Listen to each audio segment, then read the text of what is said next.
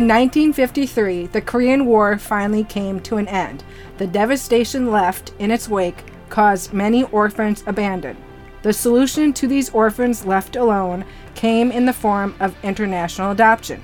Since adoption began, 125,000 adoptees have been sent to the United States. Many of these adoptees still struggle with identity and mental health issues.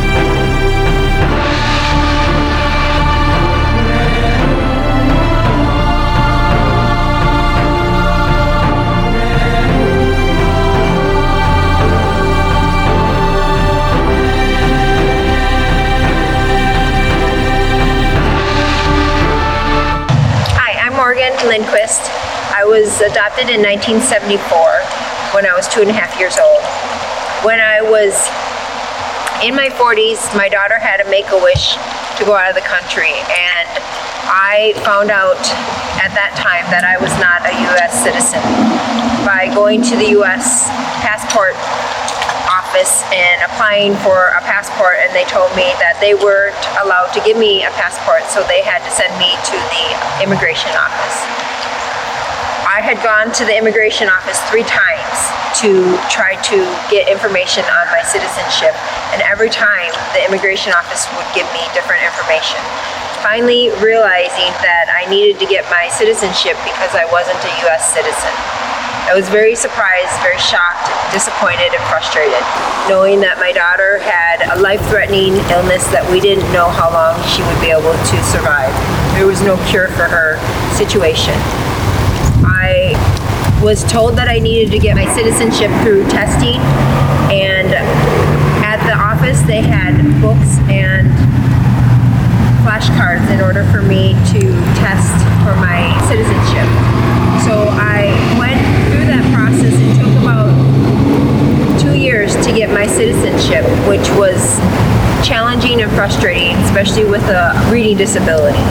So once I got my citizenship, thanks to the Minnesota Senator Amy Klobuchar, I was able to bypass the fact that I needed to wait years to take the test. I was able to just take the test, but it was still very hard and challenging.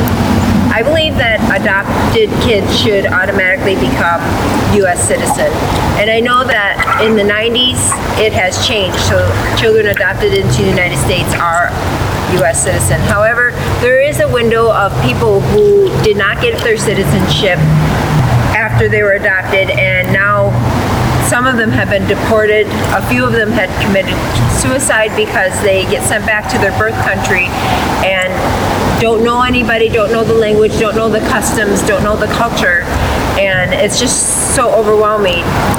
My belief is that we are pleading as adopted children to be able to get our citizenship without having to go through all these hoops and trials. So please help us get our citizenship.